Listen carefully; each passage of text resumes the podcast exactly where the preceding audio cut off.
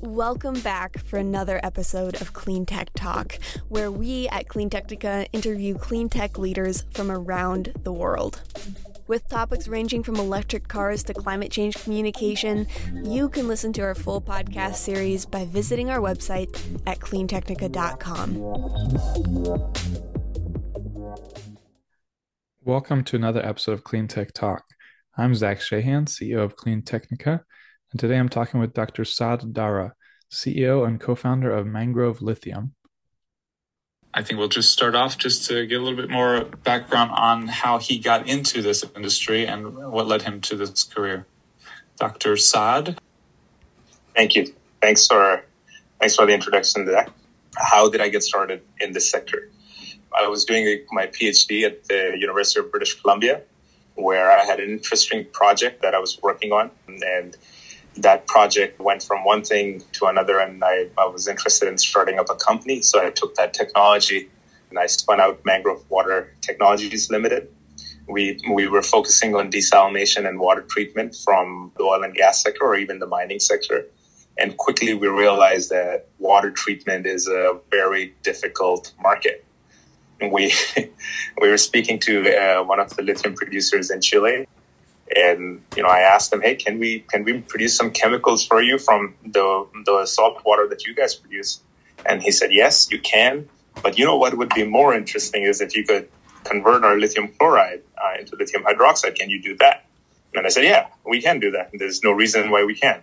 And so that's how we got involved in the lithium refining space and we got involved in lithium processing. That was in, you know, 2018, 2019 the world hadn't gone crazy yet about lithium, but you know, I, I, like to think we're a little bit ahead of the curve on, on, on using electrochemistry there. And so we we started focusing on that, and now here we are trying to build our first uh, commercial plant. Yeah, right before the price spike. But uh, yeah, so I see you're co-founder and CEO of Mangrove Lithium. Just curious about your other co-founder as well, Alfred Lamb, uh, who's on the board of directors. What's your connection, and how did that, you know, come about between you two? Sure. Alfred is uh, not the only co-founder with me. So there's two other co-founders, David Wilkinson and Arman Bonakdarpour as well. So, you know, I should recognize them. Alfred and I hey, were, were grad students together a long time ago. We, we started working on this technology together. He went to join Chrysalix Venture Capital, you know, mid 2013. It was the, the, the technology that we were developing was the last thing he was working on when he left grad school and uh, him and I kind of was you know the same time where I was going to start my PhD, uh, and so him and I said like you know can we structure my my grad studies in a way that we could spin out a company by the end of uh, of, uh, of my studies, and the way we thought about it was that technologies need to be an investable point, and so we sat down with uh, two of the other co-founders, David Wilkinson uh, and Arman, and, and we said, okay, if we're going to do this, what are the milestones that we need to hit that in four years or five years or whatever it takes to finish grad school, you know, you're at a point where the technology is at an investable stage. And so that was that was the the path that I took for my grad studies. I wasn't very interested in, you know, the fundamental electrochemistry and science. That's that's a very interesting part as well. But I was really interested in moving technology towards commercialization. And so that's that's what I focused on with with Alfred. Uh, David Wilkinson, if you don't know, is one of the pioneers in fuel cells. He, he, was involved with Ballard Power Systems, who produced the first commercial fuel cells for buses in Canada. I think, you know, if you look at the number of patents issued, I think he's at close to 90 applications and patents, and the number two in that sector is at like 30 or something. And then Arman is a research associate, possibly one of the smartest people I've ever met much much smarter than than me or Alfred, but uh, he, he's he's still involved at the university as uh, as an associate research associate. Yeah, so it looks like a great team. Yeah, I see they are technical advisors as well as others on the leadership team. But I think we can jump into the the subject a bit more. I like the intro on how you got into the, the lithium chemistry refining business, but I'm sure you're well aware that there's very little lithium refining outside of China. So I'm just a little bit more curious about that conversation and about sort of how you looked at the marketplace at the time, especially once you sort of got that request, uh, how you scoped things out and thought thought about it. I think 70% of the world's lithium is Argentina, Chile, Bolivia, and Australia. Uh, some, something, something around those. I don't remember the exact number. But when you talk about downstream chemical refining onwards in the lithium supply chain, I think over 80% of that exists in China for good reasons. They have a huge market, they have a huge amount of demand. The rest of the world is a little bit behind uh, on that demand.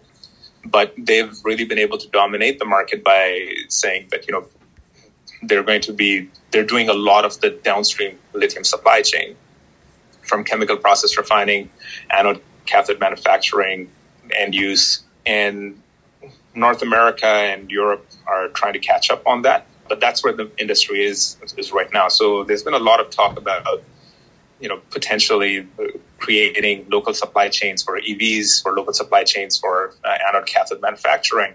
In our, in our view, if most of the world's refining is in China, you can bring all the batteries production that you want over here, but your product will still have to go there and then come here. So what have you really onshored?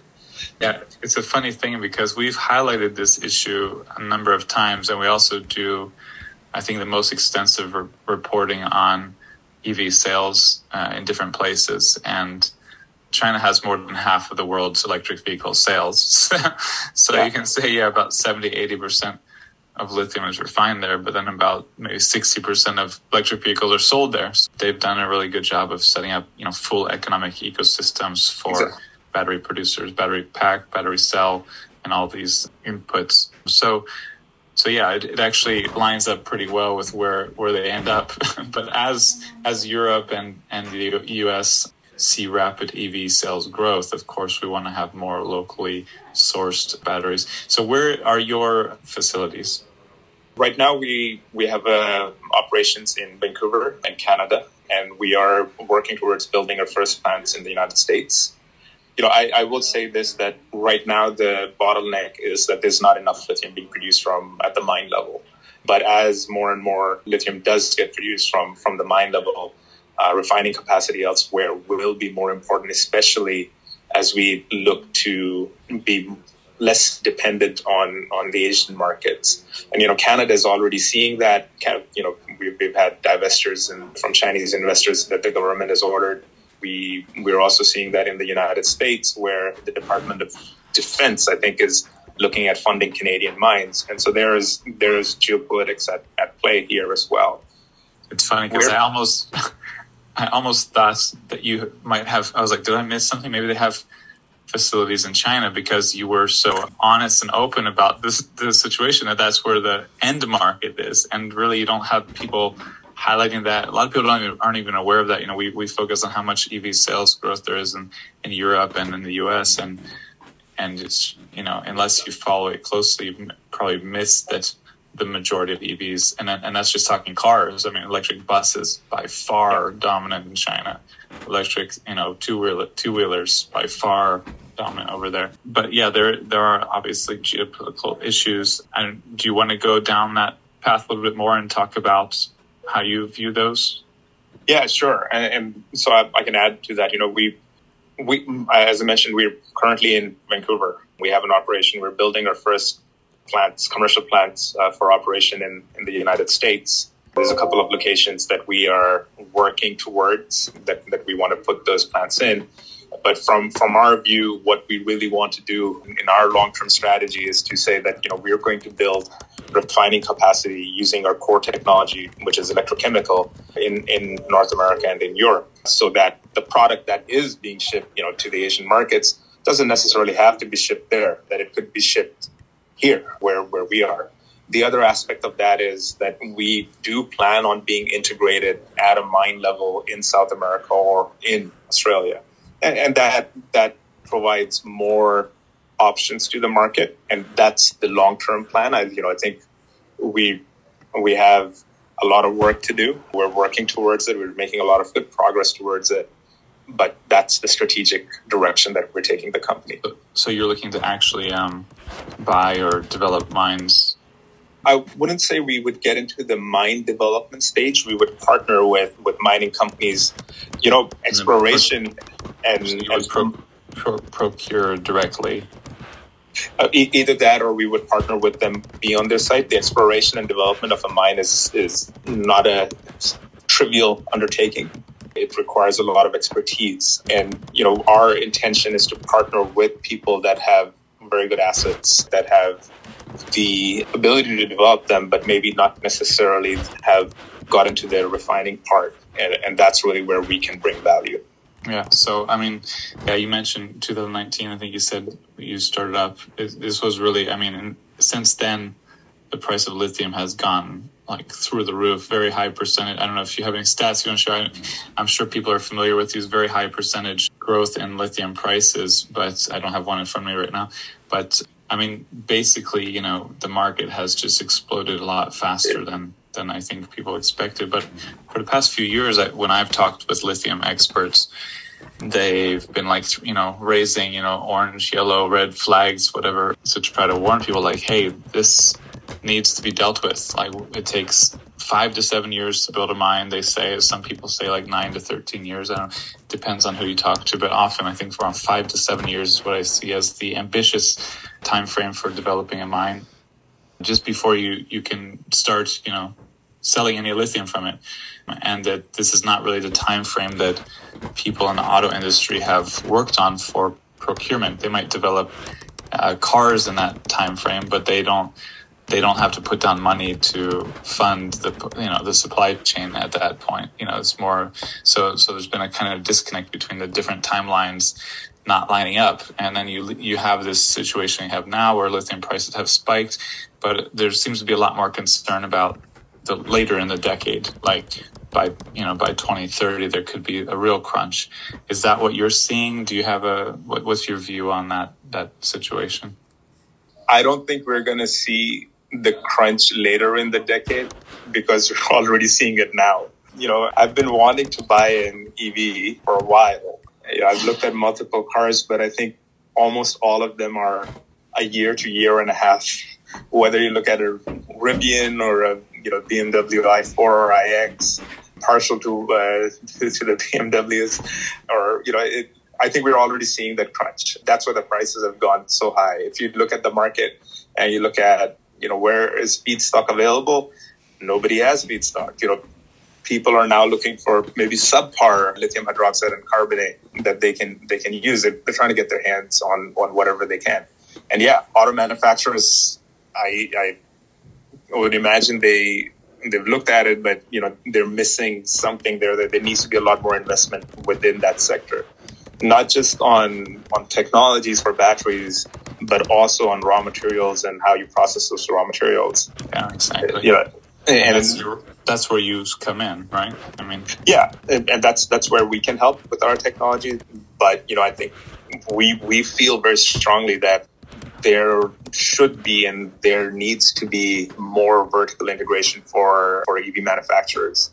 I think you know part of that thesis is because we think that if EV adoption is going to be really wide scale, it needs to have cost parity with internal combustion engine vehicles, and that can happen if you have if you're vertically integrated. You compress the margins. I think I think there's about a thirty to thirty five percent difference in in cost, and that's not a you know a huge fundamental difference. You can bring that cost down by some incremental changes. So having more lithium closer to the mine, having uh, in-house capacity for refining or battery production, that that will that will bring down. And and we're seeing some of that already with with Tesla uh, wanting to do a refinery in, um, in, in think it's in Texas. Also potentially looking to get into the mining business. Arguably, I'd say that you know 44 billion might have been spent better on a mine than Twitter. Maybe I should bring it on. we should do a second episode on that. That's uh, yeah, totally. I was just in Texas and for Electrify Expo, and it's f- funny because that no matter who you talk to, like that that ended up coming up. Twitter. Maybe I shouldn't. I shouldn't be talking. No, no, I'm just trying to contain myself because I yeah I'm tempted to talk about it too, but but it's but I also did hear that I got a little scoop. We'll just keep it hidden here for now that, that Tesla is apparently going to be mining some. I'm not sure where the location wasn't wasn't clear, but this is from uh, somebody high up in the in the company. But yeah, I mean, uh, clearly there's been a lot of requests for Tesla to get more involved for, for years, and they're st- they're the most involved. But I've I'm still a little bit surprised and confused that they haven't haven't gotten more involved. I mean, I I get it; it's a big commitment. It's a it's a different different industry, difficult thing, but you would just think it led there. But then on the you know legacy automaker side I mean, I've had people say that you know they don't even have geologists on their team, or or they're just starting to get like one geologist. They don't have a team of people like Tesla has. You know, you you mentioned kind of you said exactly what what my opinion has been from talking to people is that they need to be more vertically integrated. They need to have more direct partnerships at this at this level of mining and refining. Are you in communication with any automakers? Of course, I'm not asking you to say since I'm sure you couldn't say who, but like do you have any direct communications where where you're trying to sort of open those doors or or they're testing the waters or something yeah we we do and you know we we work not necessarily with uh, OEMs, but we do look to work with anode and cathode manufacturers. And you know, I think I think the strategies on the the EV manufacturing side are are coming together. But immediately next next close to us are, are more the anode and cathode manufacturers. So we, we work closely with them and we think that same strategy could apply to OEMs as well. But not directly with any OEMs yet. yet. Uh, well, you know, so BMW Ventures, as, as you're aware, is uh, is an investor in Mangrove as well, uh, and so they're right. affiliated with BMW. So we have some communication there on what, what we're seeing on on where the company is heading you know, we're not having direct communication with BMW, I'd say, but with, with the iVentures group, I think we, we see right. where, where some things are going. We do see potential within that, um, but our most immediate customers right now are the, uh, on the uh, well, upstream from us, uh, sorry, downstream from us in the, in the cathode anode production side. Right. And, and you mentioned costs. So, you know, we, we've done for years these total cost of ownership analyses to highlight, you know, lower costs over the lifetime of an EV. But when it comes down to it, a normal consumer wants is going to compare the price tag at the register, so to speak. You know, and yeah. And like you know the the total cost of ownership can be the clincher that gets people to go to a new technology, which it, it can't just be as good or as cheap. It's got to be better, cheaper. You know, so so I think getting the the upfront cost down is critical. And we've seen, like you said, we've seen the prices rise and we've seen the time frames to get an EV, any good EV, I mean, practically any EV, the wait list, uh, you know, is very long. The, the time, time frame to get one is very long, especially in North America where we're not prioritized like in Europe and, and China. But Vancouver is sort of a, a big EV market. So, you know, it's fitting that you're in Vancouver actually. And, you know, it's gotta be, there's gotta be a lot going on there. Is there a kind of forming ecosystem around EVs that you fit into in that Vancouver region, or even just the, the Northwest, uh, you know, including Washington and Oregon in the U.S.? Well, we, we certainly see, you know, this part of the world been been quite important for electrochemistry, not just for EVs, but if you go way back, you know, I think Moli Energy was the first commercial lithium-ion battery producer in, I think, the late '70s. So, you know, that, and then eventually that was that was purchased by external partners. Moli Moli is still available, uh, still active. We've had fuel cells come out of this part of the, the world as well. So Ballard Power Systems uh, was was a big one. Right now we have Nano One that is that is uh, located here. We are in Vancouver as well. So we definitely see that you know the, the, this this part of the area for and you know when I talk about electrochemistry, that that means batteries, that means fuel cells, that means a lot of different things. So so we see a lot of activity here. And so there are there are some good companies forming here. I would like to see more. I would say that I'm in Vancouver because I just love the city. so you know, yeah, that's I just, the biggest reason. Yeah. Yeah, I I went there for I was speaking at a renewable cities conference in 2013, I think, and I would never have guessed it, but it, it tied for like my favorite big city I've ever been to. Like with Barcelona and Paris, I was just I was like, wow, this is a really beautiful city. Sort of, you know, it's it's good that it stays hidden because otherwise, you know, it would change. But it's really a wonderful city, wonderful culture, everything about it, and it's actually where I first drove a Tesla. I went to the Tesla store to Oh, that, right. and uh, Yeah. And I, I was at this event this weekend. I drove a Rivian, really phenomenal. Really, I mean, I drove the iX, the BMW iX as well, and the i4, and I would go. I mean, I'm not a big vehicle guy, and so I, I wouldn't go with a big vehicle, but the Rivian was really nice inside. So I sort Yeah. of. Uh, I've was my- I, I've had my eye my eye on the iX for for a while. the iX Uh, is, is special too. Yeah, I'm, you know, I I have an X3 right now, and we got that once once we had our daughter last year. So you know, I've I've been trying to move towards an iX, but it's the wait time has been has been Oh, a yeah, no. concern. Plus, plus, you know, I think I, like like you said, cost is cost is an important driver within these things too, and we have to bring the cost down. Yeah, they're like, oh, we'll jack that 5,000, 10,000. Like, I should have oh, commented wait. on those yeah, but um, but yeah, I I was I was impressed with it, but I was also surprised that it was even out that several of these EVs were there. I was like, oh wow, they have EVs available Yeah. to test drive. like like Well, some I've were been not. seeing them on the. I've been seeing them on the roads now, so you know I'm, I'm kind of getting jealous and envious of people that have had them, and like, oh, oh, I've missed it. And so I think I should I should push harder on that. yeah, and so are you from that region, or are you from? Are you American or Canadian? Or are you, are you from? The, yeah. No, I'm. Uh, I was born and I grew up in Pakistan, uh, Oh, and, okay.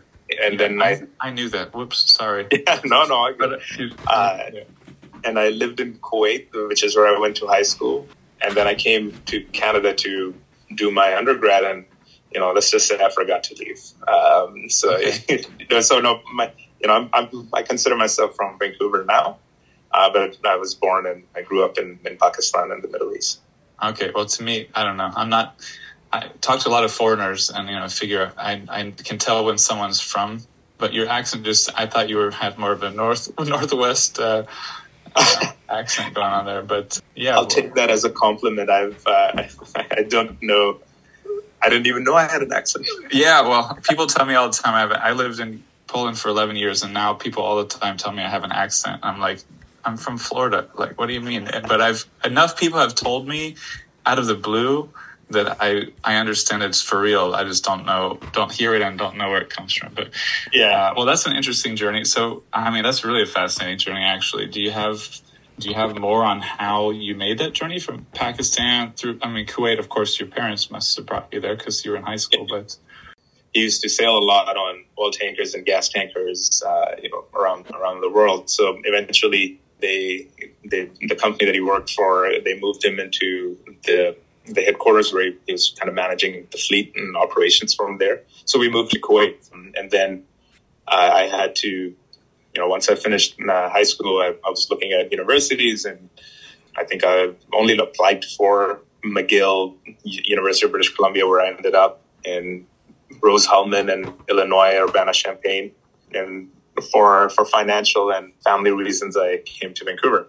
So we really, yeah we couldn't we couldn't have uh, afforded the, some of the private school uh, tuitions in, in the United States or, or out of state tuitions. So I came to I came to Canada. I've been here since. I did my bachelor's in chemical engineering at UBC. Then I did my master's. I worked on flow batteries, redox fuel cells. we write about them stuff quite a bit as well. Yeah, very interesting uh, area of technology. And then, you know, I st- started working on this and I've been focused on commercializing this technology, but, you know, diverse set of experiences within, within the electrochemistry world. Or, uh, so, you know, I'm not a, I'm not, I found that there are engineers that are far stronger than I am. so I tend to work with them now and I focus more on the business development strategy, you know, kind of fundraising and direction of the company, which is which is really something I enjoy, and so a different different path to getting to this point. Well, so much is hyper niche nowadays. Is like you know niche of the niche of the niche, and then you know within that realm, of course, like finding your you know your personal strengths is always always important. I think uh, just to even feel like you're enjoying your work sometimes. But well, I'm like many people. One of my favorite comedians is Kumail Nanjiani. So I'm I first of all, I just I imagine you must really enjoy his comedy, but how much of his uh, his stories about his youth in Pakistan are sound legit. This is very very legit. it sounds very legit to an outsider. You know, Zach, uh, Karachi is 25 million people. We don't all know each other. Um, yes, I know. But just, you know, it, it's definitely relatable. Uh, it's definitely relatable, and I quite enjoy his comedy too. I don't think I've I, don't, I haven't seen him live uh, yet, but uh, yeah, I mean, there's there's a lot there. I, you know, I he I likes to tap into his you know childhood in Pakistan, and you know, he, um, and uh, you just wonder like how much is. I mean, some of it is obviously family, you know, specific. It's pretty accurate. It's pretty but, accurate. Uh, yeah. But but, but he's just so funny. Okay, well, yeah. So getting back to the U.S. market, you mentioned. I, I, I assume I was going to ask, but I can you say where which states you're considering for uh, operations in the U.S., or you can't speak to that right now?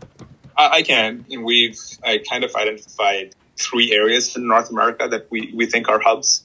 We we think the the North Carolina Georgia area, Nevada, and then you know kind of Ontario, Quebec, Michigan. That that area are going to end up being hubs within within within North America for for EV supply chain. Having said that, you know now we're seeing a lot more activity in like Kansas, uh, Arkansas, and Texas as well.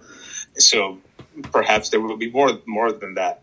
Our our priority right now we're prioritizing Nevada and North Carolina. We actually have a subsidiary Mangrove America LLC that's incorporated in Georgia, and so we're we're looking at those geographies as well for for our first commercial plant. And there are reasons for that in, in terms of the partners we're working with, as well as in terms of what we hope to accomplish in the in the long run. But uh, right now, uh, those the Carolina, Georgia area, Nevada is the, is the priority for us. Yeah. I used to live in Piedmont area and you know okay. Piedmont lithium there, so I was like, yeah, it's quite fascinating when I started getting into batteries. And I'm like, oh, this is a lithium hub, poten- you know, or potential yes. future, you know, lithium uh, economic hub. Uh, so it is really it's funny, but it's an interesting, interesting region, and just thinking about the potential for scaling up a, a, kind of EV battery ecosystem in that region is very intriguing. You know, of course, the, the IRA, the Inflation Reduction Act of 2022 is a big deal. We've written about that and just, you know, all of those concerns, geopolitical concerns that were discussed for years. I mean, more or less kind of, I guess you can't say resolved, but the, the IRA is 100% focused on, on helping to balance things out. And very strict, you know, requirements on the on the consumer tax credit side, but then on the production tax credit side, you have just massive incentives for for four different phases of, of the battery process. So the battery mining, refine or battery mineral mining, refining, battery cell production, and battery pack production. So I assume that you are also of the opinion that this is already stimulating a lot of interest and investment in in these regions? It is. Yeah it is. It is making a difference. I mean there are incentives for you know opex reductions and uh, tax credits on on the opex side. There's also capex side. I mean you can choose one one or the other for for creating factories for uh, processing and refining. Uh, it is making a big impact in you know creating incentives for it. I know that canada is now also looking to do some version of its own IRA uh-huh. that, that will incentivize things as well. And I think, you know, there there probably needs to be a lot more collaboration within within the uh, allied governments, let's let's call it. So, you know, US, Canada, UK, EU, yeah. in terms of allowing each other's companies to work uh, work together. And I yeah. think that that's more beneficial and, and that's probably the the best way we can compete with with a wider market. Yeah, early on we had some Canadian readers who were like, "Well, I, it's a good policy, but I don't really like how it excludes Canada or Canadians." And I was like, "I was like, what? How is that?" And I didn't yet know about the details of the production tax credit, which, yeah, we we learned, you know, is 100 percent only for U.S operations and whatnot. So is that is that why you're looking at these states, or would you be looking at those states for uh, investment on, on operations uh, anyway? No, we would be looking anyway. And so, you know, some of the partners we're working with are, are in those states. And so we're, we're looking at it for those reasons. But does it basically just just help to make it all pencil out and make it, you know, make it more likely that you or partners would be investing in those? It does. It, it, it definitely does. You know, I think from our side, we will have Canadian operations, but where the first plants have to go, we have to be very strategic and careful in how we choose those. In a startup world, you know, time is everything, and so time to market is is the biggest thing for us, and we see faster opportunity there. Not not necessarily because of financing or funding only, but because of other other reasons. And so, but you know, things like the IRA, they they do have a big uh, big impact. So, looking at the EV market in general, so you know, a big reason for the, I mean, Europe is now about 20% of new vehicles sold are, are electric. China is above that. But a big part of what happened in Europe was, you know, Europe required the automakers either sell more electric vehicles or pay massive fines. And they're, so they finally had to try, they finally had to start selling, and the percentage of auto sales or electric, electric have skyrocketed as we document month after month for, for, for years now. But at the same time, it sort of just busted the myth that people don't want EVs because they wouldn't be able to sell them if people didn't want them. And there wouldn't be one year wait lines if people didn't want them. Even at this high percentages, having these, these wait lines is, is sort of crazy. And then the US is at now six and a half percent of new vehicle sales are electric, which is a big step up from where we were a couple years ago or even a year ago, but it's, it's so much further below Europe and China. But do you see it do you just see that this that we're going to follow the same kind of trend? Do you think it's it's going to go in the same direction as Europe and China? Makers have shifted to realizing we either lead on EVs or we fall behind. Yeah, I, I think the demand is there. You know, I, I, you you brought up a really good point, and, and this is somewhat linked to some of the demand supply gap that we're seeing right now as well. If you went back to like 2018 and 2019, the the most optimistic predictions for what the demand was going to be were too low uh, on what we're seeing now. And I, I don't know if that's going to, to remain. I think it, it, we, we will be supply constrained for a while. I do see that, you know, people in general ha- are moving towards EVs. I think the consumer demand is going to grow. In, in North America, it will grow. My my main difference that I see with Europe or within North America is a lot of things are much closer in Europe local transit is, is, is much better. So options to move around are, are typically typically much much better in terms of mobility. In North America, everything is further away, and so you know longer range for batteries is required. We have less options on Vancouver is very good, but you know some of the other North American cities aren't very good with with transit, and so the options for having yeah. EV become more restricted. How lucky, stop mentioning how lucky you are to be in Vancouver. I'm in Florida here, where we have no, no. I've never been to Florida. I will be oh, so you have to visit then. Yes, yes I will be there in January, so we should we should meet up. Yeah. Uh, you know, I think that that I think is a, is a little bit of a difference between between Europe and, and China and North America. Where we, we have a Dutch writer who pushes back on this because he he says that they buy cars based on their annual or sometimes twice a year road trips to southern Europe or different places, and so they, they need long range as well. But our average miles driven a year is about twice what a European's average miles driven a year is, or kilometers, as they would highly. But so I, you know, I I I agree with you. I just I would just say there is some some pushback on the idea that they don't need long range as well because uh, many of them use their cars to drive south or or north for for for very, or east or west. Oh, I, I don't, but, I don't yeah. disagree with that, but you know, on, on a given day, I think I'll probably drive 40 kilometers. On on my average commute ends up being 40 to 50 kilometers, coming to work and, and going, and I, I think that's quite common. And I and if you and if you throw in going to the grocery store or picking up kids exactly. here or there, it all. I mean, I having lived with EVs for, for a few years, both places, I you know, I think there's more there's more of an inherent demand and and you know sort of need for longer range in the U.S. markets, which which you know limits limits the, the growth as you're as you're saying. That's that's what I mean, and you know, for for that reason, it's it's very difficult to compete with gasoline vehicles. But you know, this is anecdotal evidence. I don't have the full data on it, but I think that that may be a reason. And so that's that's where I have a question mark: is will the demand grow the same way? But at the same time, you know, when Tesla said to a lot of their consumers, would they would they accept an LFP battery car which had lower uh, lower range? A lot of people just said yes, we we will take that. And so maybe you know consumer behavior is going to change and consumer styles are going to change. I mean, we went from you know having cell phones that you know that you charge overnight, and so we start applying the same kind of concept to to our cars. Most of the time, eighty percent of the time, your car is just parked. Uh, maybe less, you know, more. Ninety percent of the time, the car is just parked. So there's certainly no reason why it couldn't be charging, uh, except for infrastructure for that at houses, at, at grocery stores, at, and we'll we'll see all of those things come up over time. And as it becomes easier and more convenient to own an EV, I think that demand will grow. But I think all of that is, is happening over the next decade or should be happening.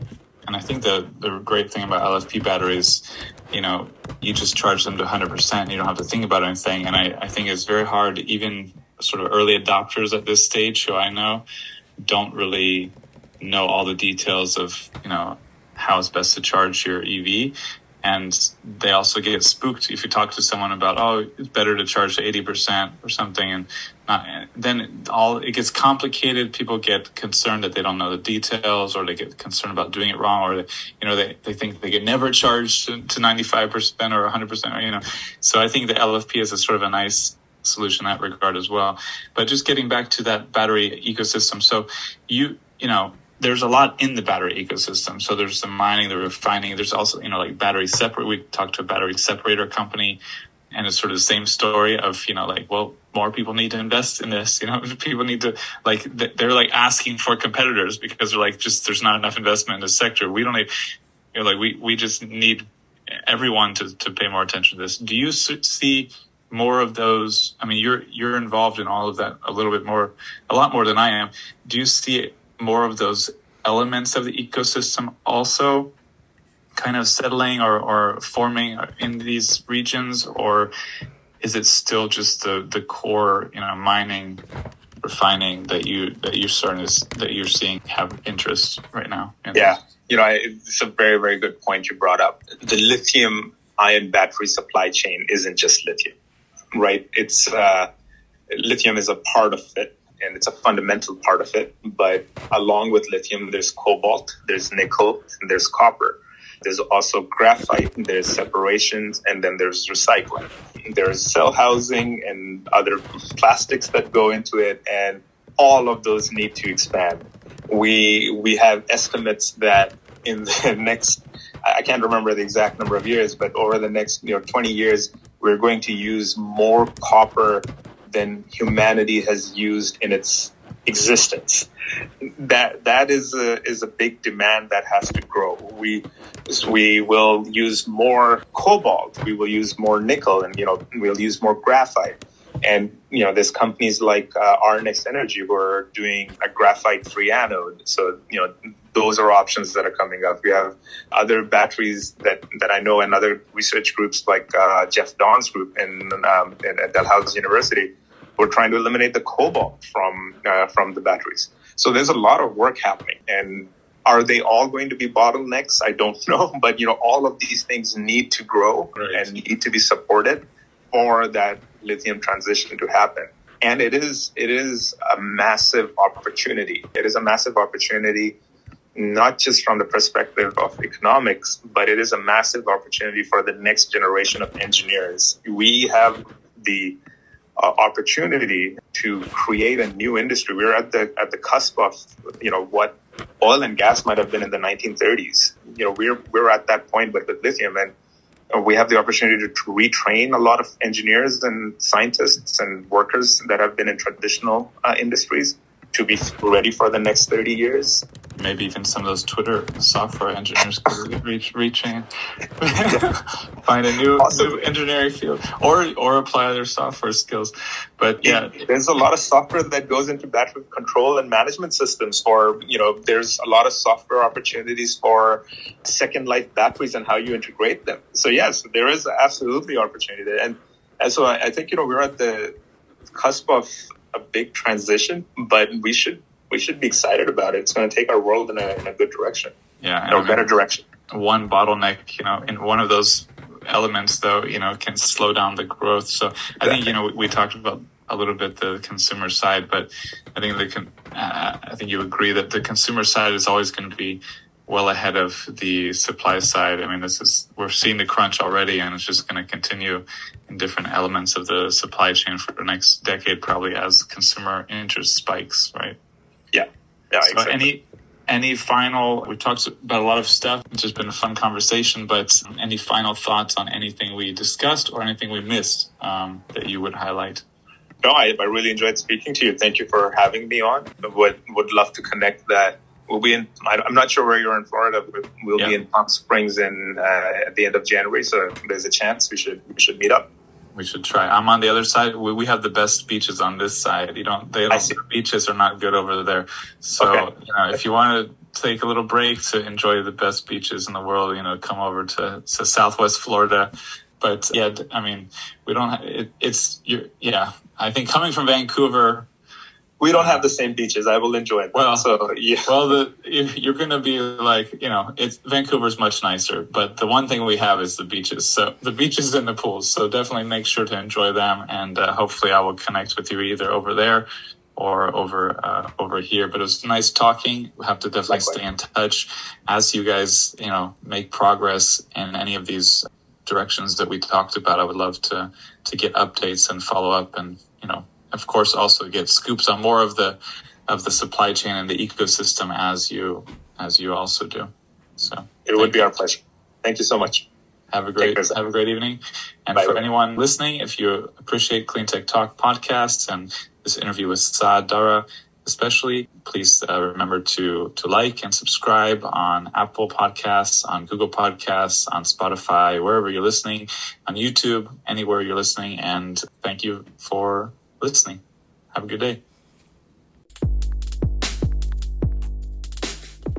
Thank you for listening to Clean Tech Talk. Join us next time to get your electric fix.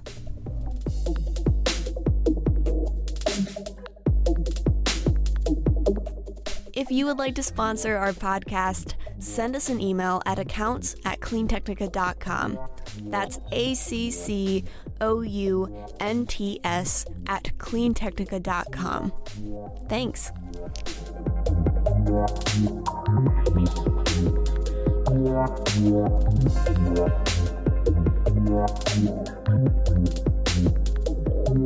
Yeah.